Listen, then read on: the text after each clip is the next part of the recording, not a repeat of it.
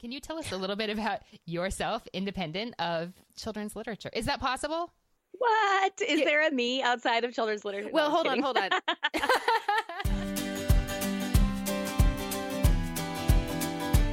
hey everyone, I'm Anne Bogel, and this is What Should I Read Next, episode 49. Welcome to the show that's dedicated to answering the question that plagues every reader What should I read next? We don't get bossy on this show. What we will do here is give you the information you need to choose your next read. Today, we're kicking off a special five day mini series What Should I Read Next for Kids and Kids at Heart? We're focusing on a variety of young and young at heart topics children's literature, coming of age stories, literary heroines, kid lit for grown ups, and more.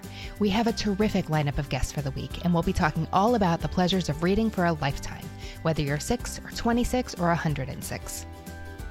Today's episode is sponsored by Brightly, a website that helps parents raise kids who love to read.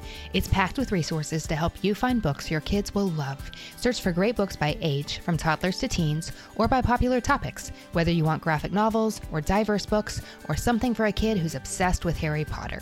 You'll also find plenty of tips and advice to help you and your kids get the most out of your reading experience. Check it out at readbrightly.com. I'm so excited to welcome Sarah Mackenzie onto the show today because you've been asking for her for a long time since the very beginning of this podcast. That's because Sarah is the creator of the Read Aloud Revival, a blog, podcast, and member site devoted to helping you make lasting and meaningful connections with your kids through books. In this episode, we dive into Sarah's personal reading journey, talk about her family favorites, share tips for encouraging reluctant readers, and give tips for giving books to kids. We also share personalized book recommendations with real kids who got in touch with us through the newsletter. I can't wait to share this one with you. Stick around after my chat with Sarah for a super special way you can participate in the Reading for a Lifetime discussion this week. Here's Sarah. Sarah, welcome to the show. Oh, I'm so happy to be here.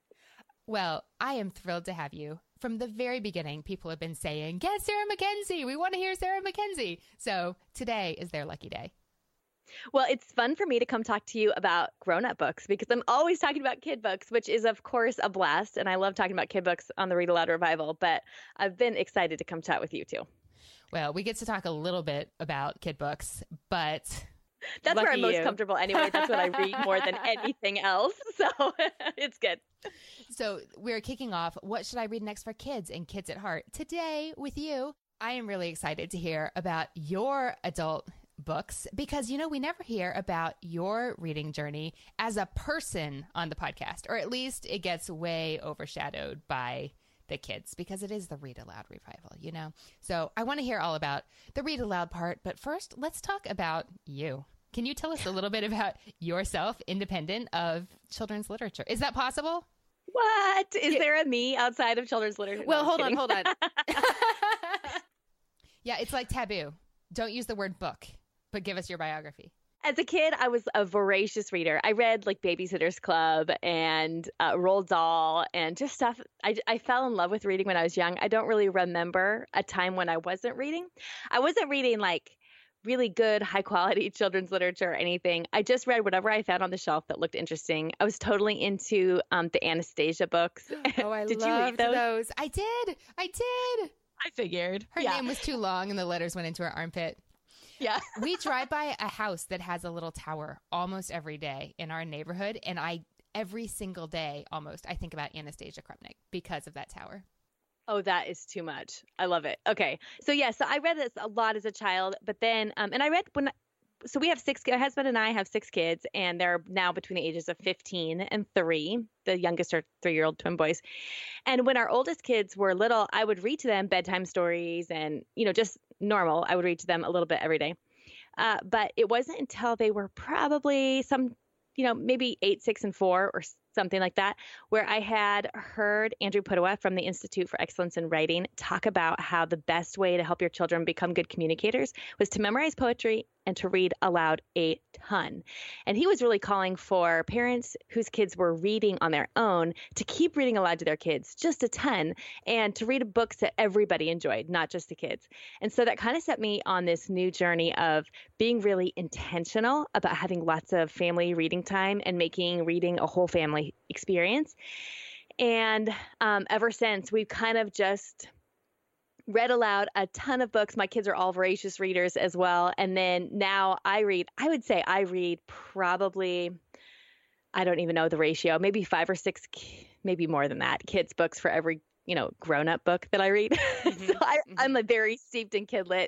Um, but the great thing is, I really think that there's a C.S. Lewis quote that we quote all the time mm-hmm. on the mm-hmm. Read Aloud Revival podcast that a children's story that's only enjoyed by children is not a good children's story. And I think that's so true because I have noticed time and time again that the books my kids enjoy the most are the ones that I'm enjoying as well. So I love that idea of the whole family enjoying books together rather than it being something we do to our kids or reading for our kids, like giving them vegetables, you know, because it's good for them. What did you love to read as a teen and as a younger adult before you had kids? I read uh, like every single book that was in the library that was in that Christian romance, like Janette Oke and Robin Jones Gunn, and kind of those Christian um, romance books, like historical fiction. Uh-huh. I read a lot of Willo Davis Roberts, and I'm trying to remember what else I read. Is of course, I mean the obligatory Anne of Green Gables because that is the best series ever written, I'm sure.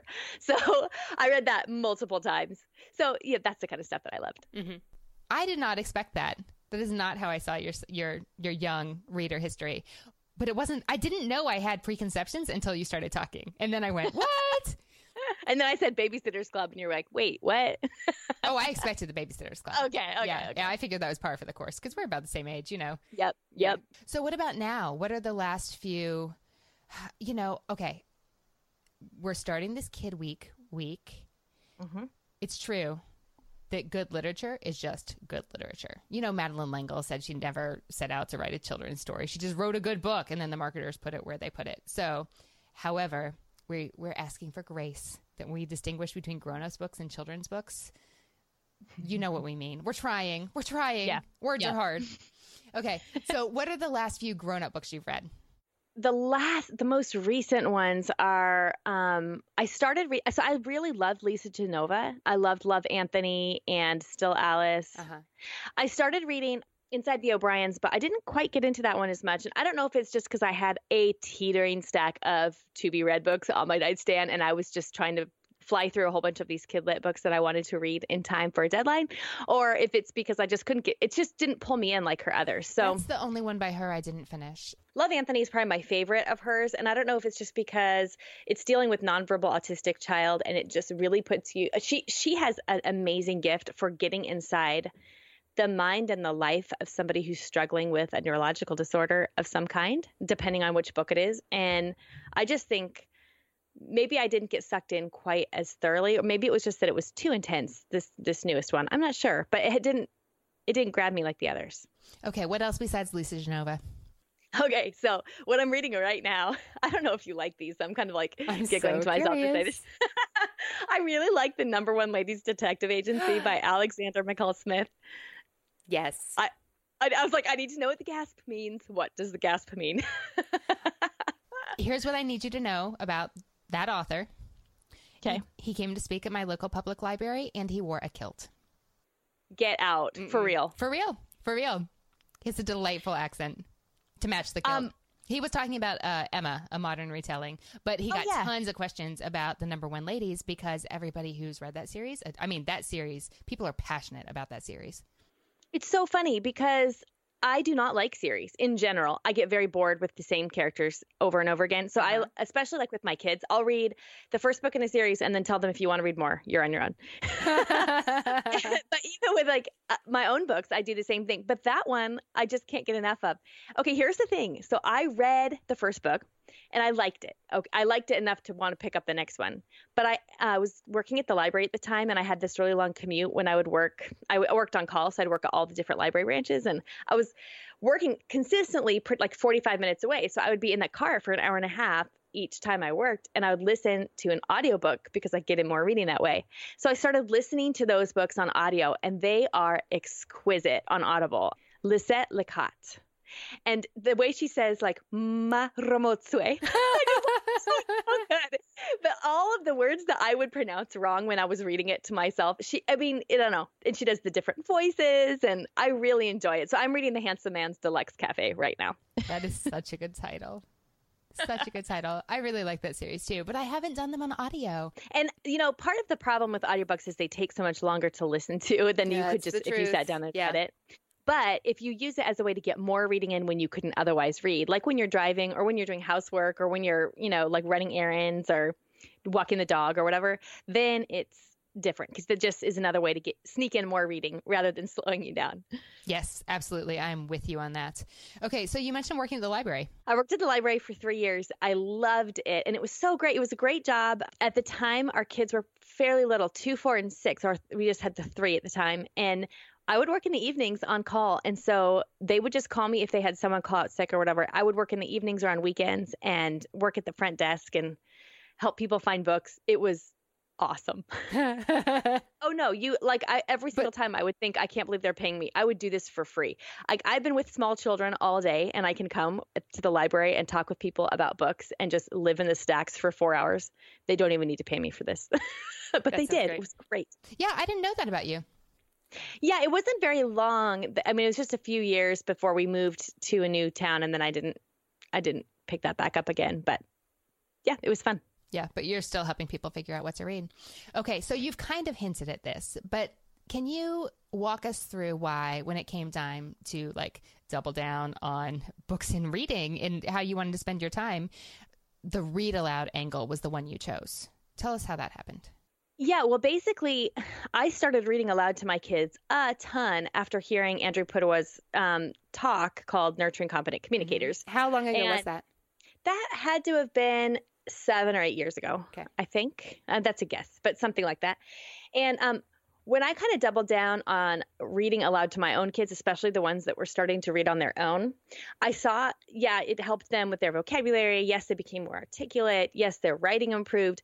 But I was completely floored by the fact that we had this brand new shared vocabulary or like another, I guess, a shared experience. Kind of like if you take your whole family to the movie it gives you this bond like afterwards you all want to talk about Mhm. it or you see something that reminds you of something you saw in the movie and it makes everybody laugh or it can become an inside family joke that started happening all the time even with my little kids and it became probably my favorite way to start spending time with my kids especially when days get tense or Mm-hmm. you know how parenting is and you start to have a hard time liking your children Am I saying this on air?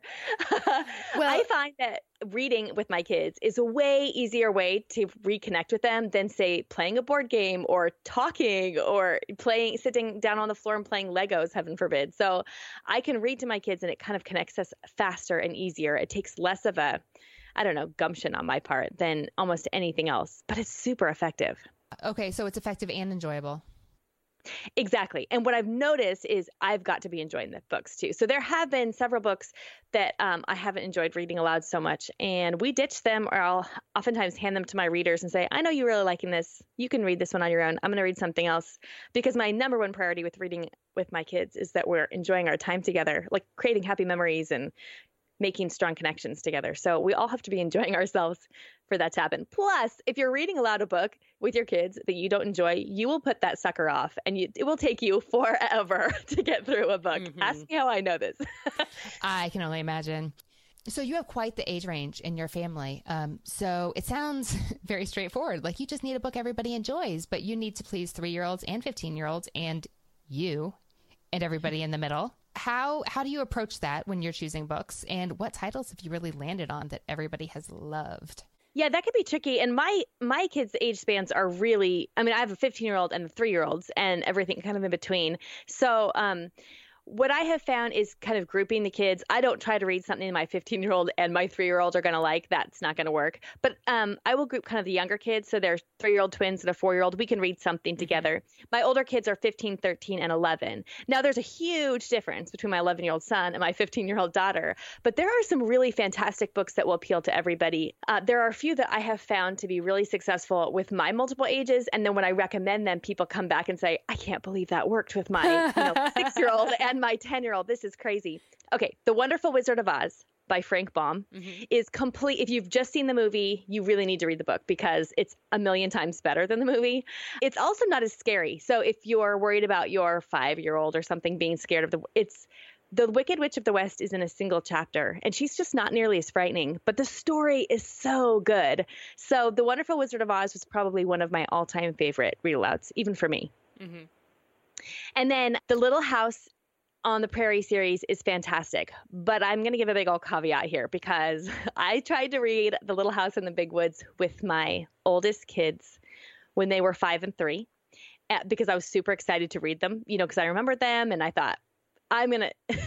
every everybody loves these books, so we're gonna love them too. But you know, you can only read so many pages of how exactly long each log was that Pa used to build the cabin before it's just really long descriptive passage after long descriptive passage, and it can be kind of hard to read aloud. So I always recommend that people listen to the audio version that is read by Cherry Jones, which is magnificent. I mean, truly well done. And that one when we put that one on in the car, the three year old and my husband are equally captivated. It is fantastic because it's so good. Um, my my even my oldest son, who's thirteen, he really loves Farmer Boy because the way um, you know, the way Laura Ingalls Wilder describes food, it does, it kind of goes on forever. But Cherry Jones makes it sound like an advertisement, just on and on about how the table was laden with all these dishes and pumpkin pie, and we're all salivating. And yeah, if you yeah. want something to appeal to a teen boys, yeah, that's a hard one to listen to when you have morning sickness. Me how I know this. I'm like, oh, okay, kids, I'm sorry. To something else. What okay, about another one that's really fantastic is Caddie Woodlawn. So if you like Little House or if you want one that appeals a little more to your boys than Little House might right off the bat, Caddie Woodlawn by Carol Ryrie Brink is possibly just as good as Laura Ingalls Wilder. High praise. What about the younger kids? What do they love? Or what did your kids, you know, what did they love when they were younger? Um, well, okay, so for my younger crowd now who are three and four, uh, my twins are three, Claire's four. We read mostly picture books, um, and we can read a big old stack of picture books. Their favorite current right now is by Ben Hatke, and it's called Nobody Likes a Goblin. I don't really know why they love it so much, but I don't know if they've ever loved a book that much. I mean, they are captivated, and we'll read it three or four times in a row, and it's it's funny. There's great illustrations and Ben is a young, really talented artist and author, and so that's it's fun to find books by new author. Well, he's not brand new, but newish authors and illustrators that are that well done. But I'm not even sure I know why they love it so much. But I have never met a kid who we've recommended that book to who didn't love it. So awesome. that's probably. And then um, when they're just kind of at that age where they're starting to listen to chapter books, but so you want to kind of you know, maybe you're ready for doing something more than a picture book, but they're not ready for Little House. I don't think you can go wrong with something by E.B. White. So either Trumpet of the Swan or Charlotte's Web or Stuart Little. Any of those are going to be wins. We've also really liked the audio of those. There's a theme here. My voice gets tired. So having good audiobooks like on your phone or I was going to say in your pocket, but really I meant in my phone in my pocket is really, really helpful. And my kids can turn them on themselves if we get the CDs from the library. Sarah, your mission is to help. I'm totally stating it back to you. These are not Sarah's words, but your mission is to help kids like discover and fall in love with reading and become readers for a lifetime. Mm-hmm. Have you noticed some common themes between adults who love to read and kids who love to read? Okay, so here's something to think about. As a grown up, when you go to your own book club meeting, let's say you just read The Help, right? And you're going to go talk about it with your friends at your book club.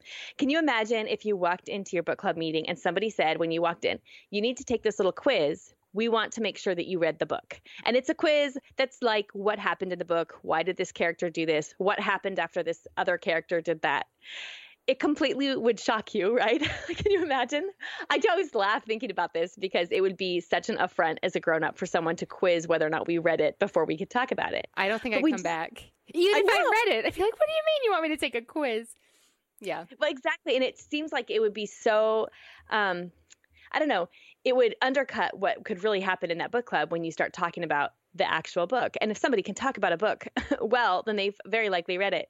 But one of the things that we have we do with kids all the time in school is we do that exact thing. They have to take comprehension quizzes to make sure that they actually read it.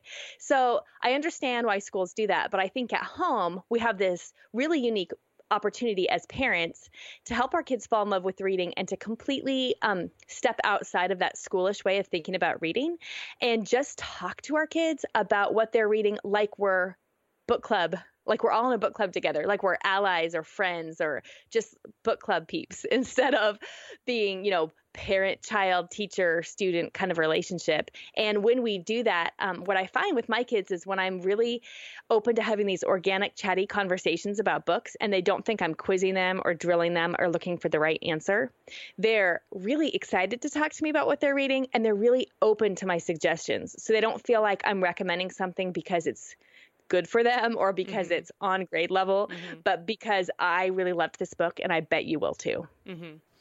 Which is how a lot of readers rediscover reading in their, well, you know, I'm in my 30s and I hear from a lot of readers in their 20s and 30s and 40s. Like, somebody told me about this great book so i picked up a book for the first time in ages and i loved it and now what you know what helped me find more and it's the same way with our kids yeah, and the other thing I think is just as grown-ups, we schedule time for ourselves to read, or we we make time for ourselves mm-hmm. to read, and that's we love it. But we, for the most part, well, I don't know, maybe this isn't necessarily true. it depends. Um, I don't give myself a book list that I have to get through. You know, so basically, I schedule all my time, but not my titles, mm-hmm. and I mm-hmm. try to do that with my kids too. So I don't ever assign particular books for my kids to read. I give them lots and lots of space and time to read, and I fill the books with, or they fill the shelves rather, mm-hmm. with really good books. And I find that that makes a much healthier relationship between them and reading than it would if I told them these are the 10 books that you're going to read this year, which completely turns it into a school assignment. And once something's a school assignment, nobody wants to do it anymore. Yeah, exactly.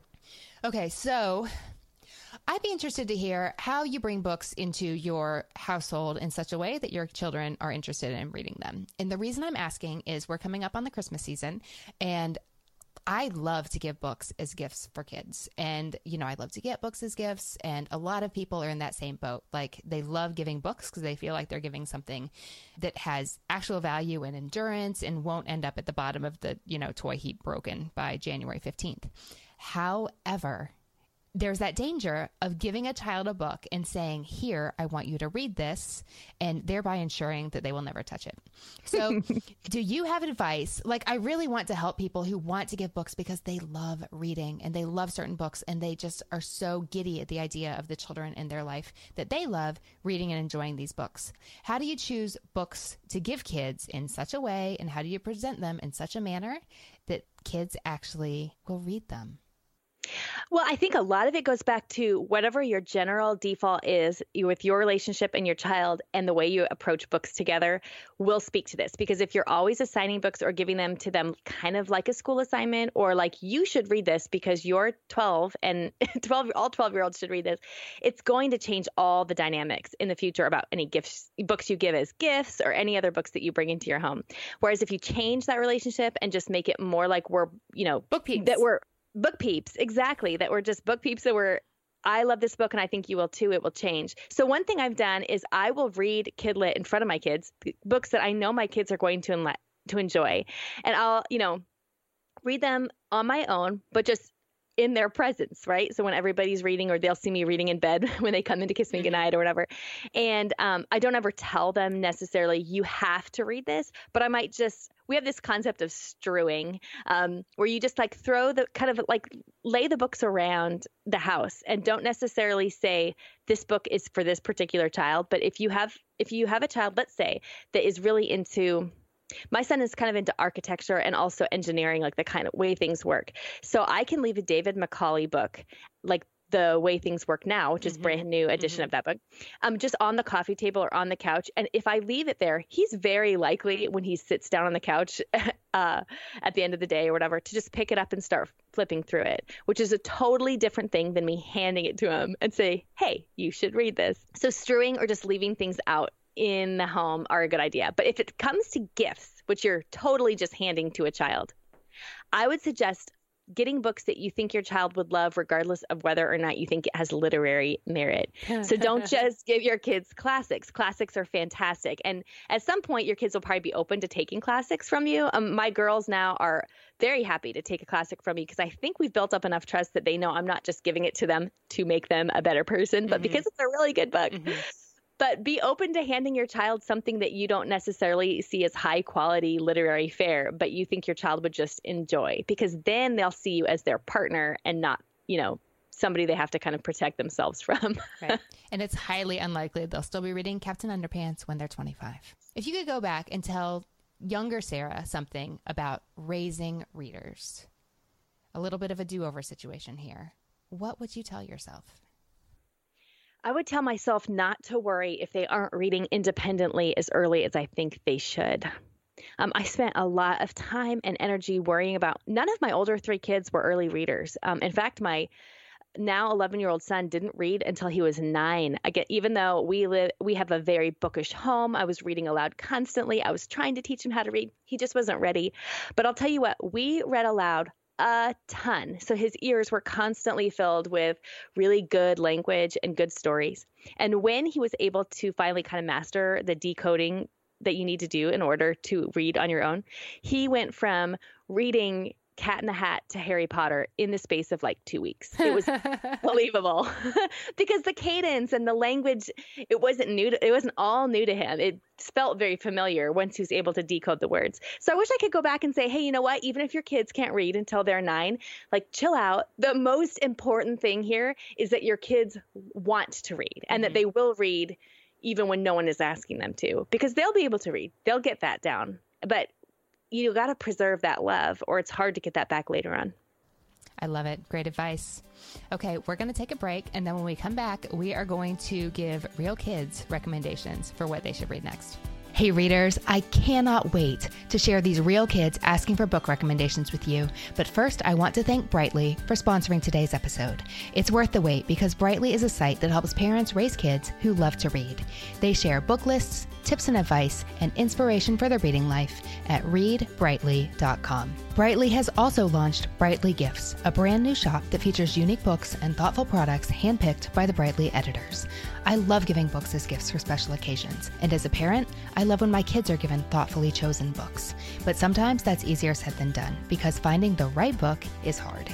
Brightly Gifts' highly curated shop offers imaginative, age based gifts that arrive as beautifully presented, ready to go presents that are perfect for baby showers, birthdays, holidays, and other gift giving occasions.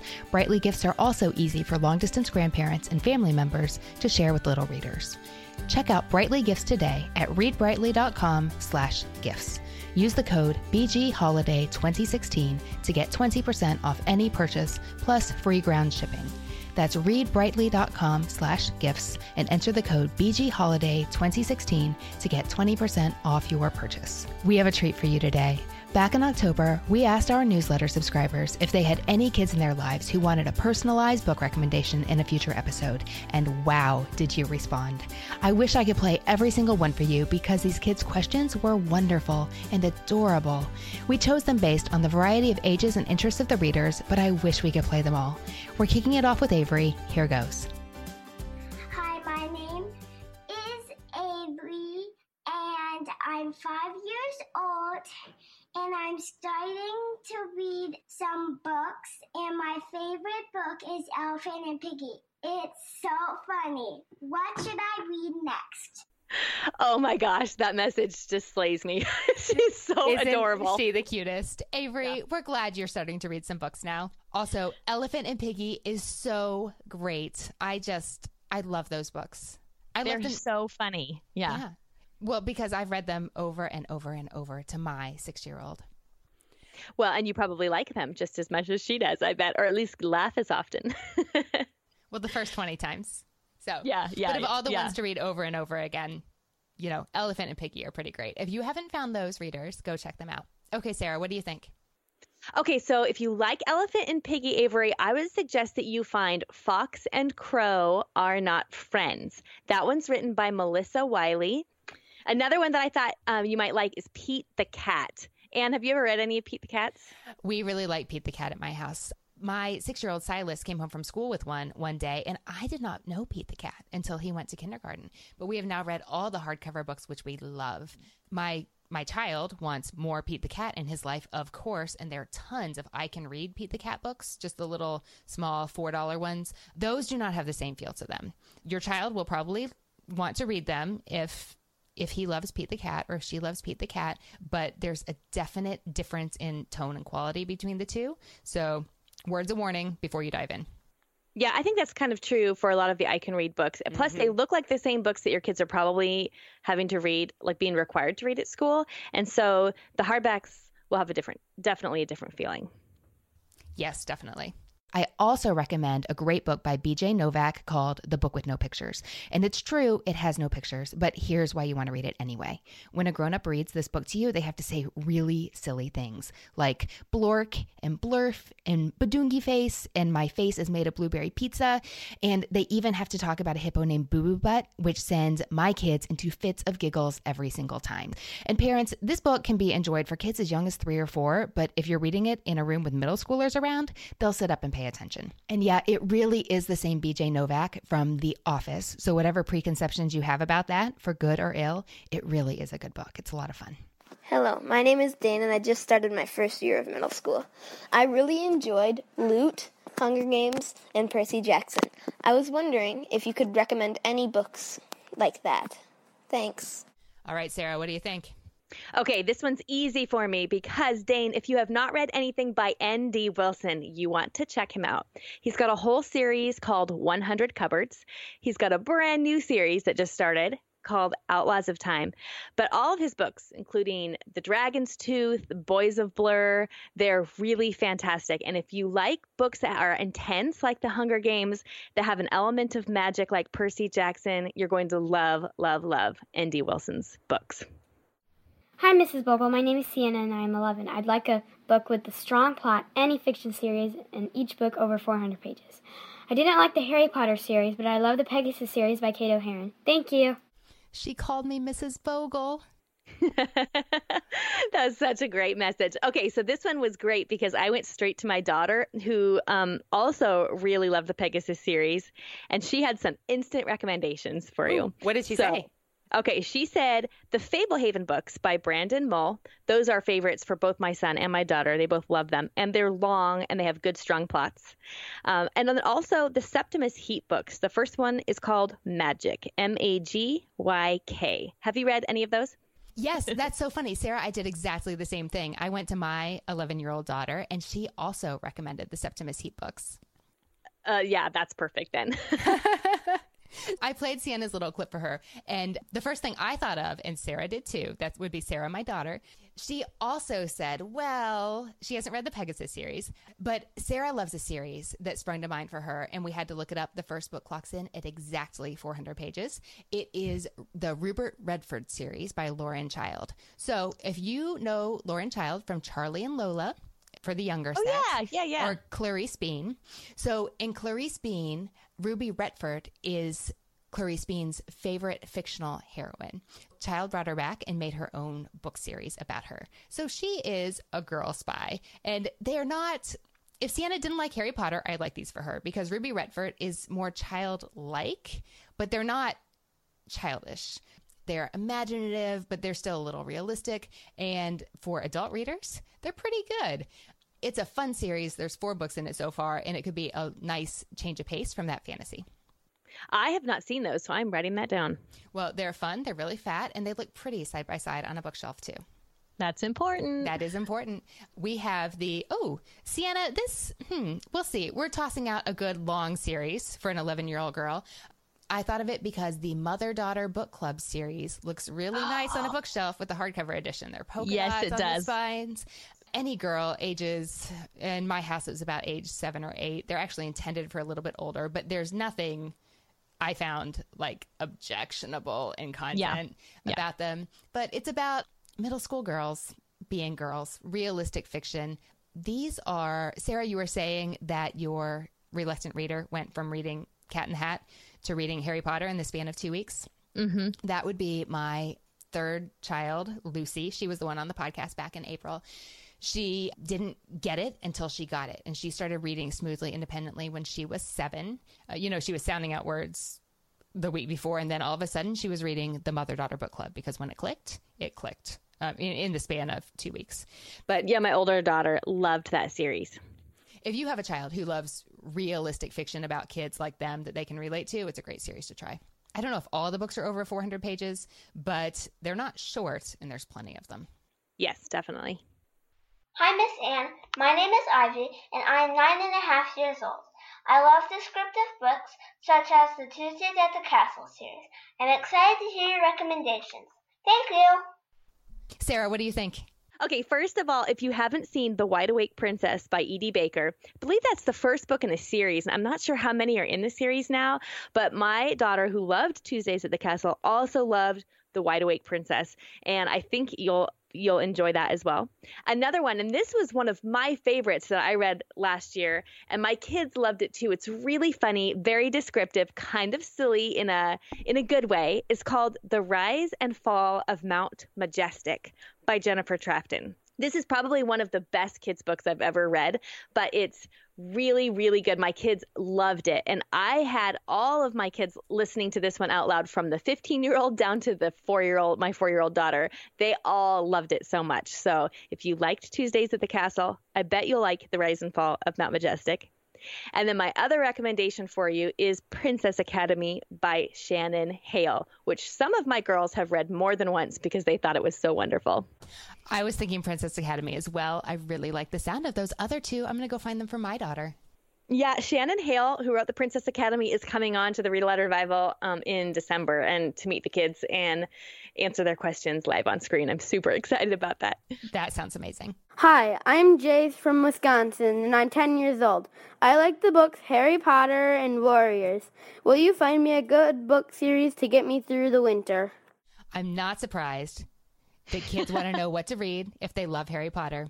You must get That's this a a- lot. What do you think? We get it all the time. And I'll tell you, when you finish reading a series that you absolutely loved, especially if you love something as wonderful as Harry Potter, it's really, really hard to find something else that will fit the bill. But I have a couple that I think could that could give Harry Potter a run for their money. So I'm going to throw a few of these out out there for you, Jace. The first one is called The Wing Feather Saga. The first book in the series is On the Edge of the Dark Sea of Darkness. There's four books in this series, and I have heard plenty of children say they like it even better than Harry Potter. So give it a whirl and see what you think. It's pretty fantastic. There's a lot of fantasy elements, just like Harry Potter and Warriors. Um, it's a bit intense, but not too scary that um, it's not suitable for a 10 year old. I think you're going to really, really like that one. Another series that's great and nice and big and fat and will take you a bit to get through is The Mysterious Benedict Society by Trenton Lee Stewart.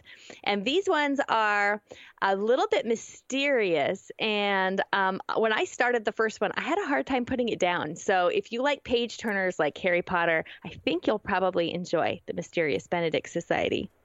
And then the other series that I would recommend is The Chronicles of Prydain by Lloyd Alexander. It starts with the book of three, and my daughter, who's a huge Harry Potter fan, had a hard time putting these ones down. I think she was surprised by how much she liked this series. So start with the book of three and see what you think.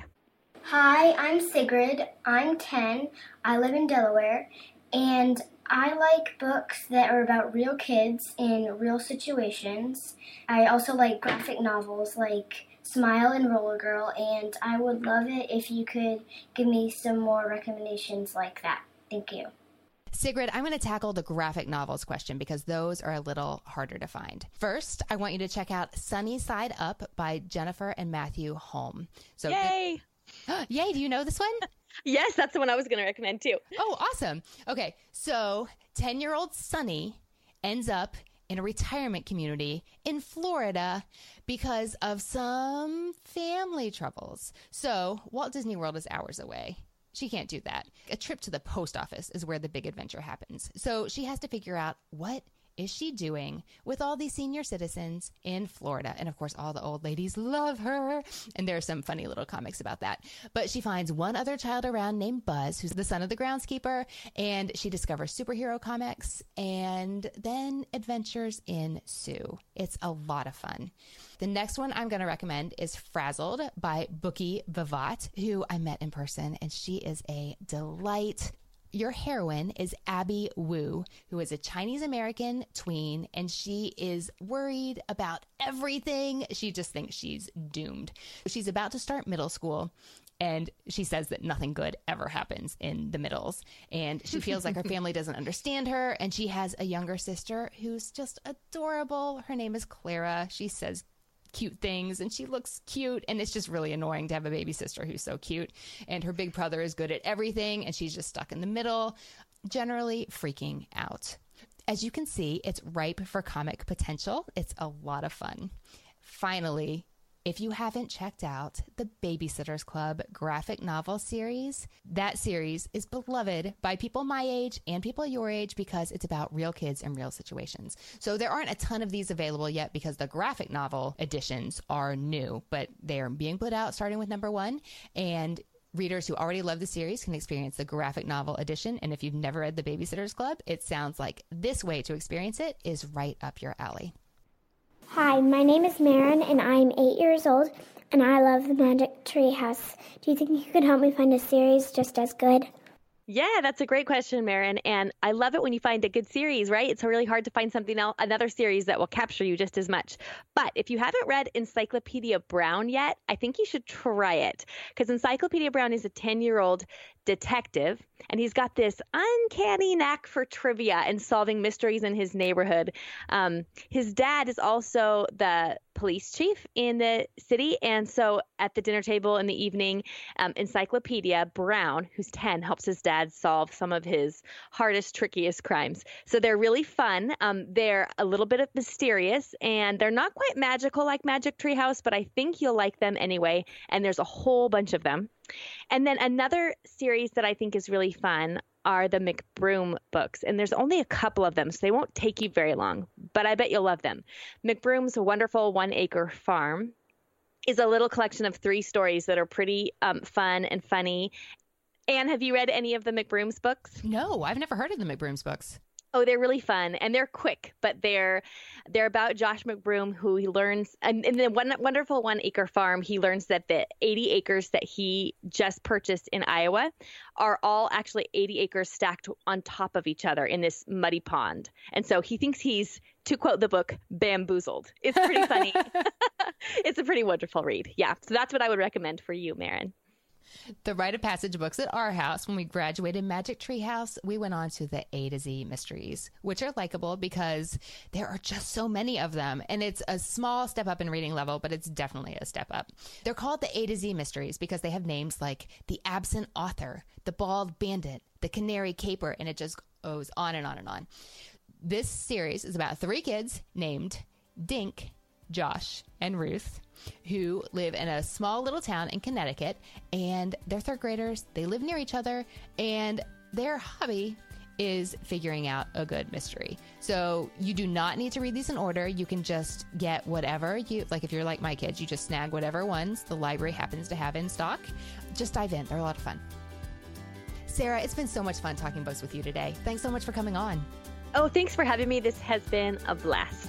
Hey, readers, weren't those kids amazing? I hope you enjoyed that as much as I did, and I hope you enjoyed my conversation with Sarah as well. Head over to the podcast site for the full list of titles Sarah and I talked about today, including the books we recommended to the kids. That page is at whatshouldireadnextpodcast.com slash 49. Let me know there what you thought of our recommendations and share your recommendations for what the kids should read next or what you think Sarah and I would love. Thanks again to today's sponsor, Brightly, a site that helps parents raise kids who love to read. It's packed with resources for adults who want to help the kids in their lives find books they'll love.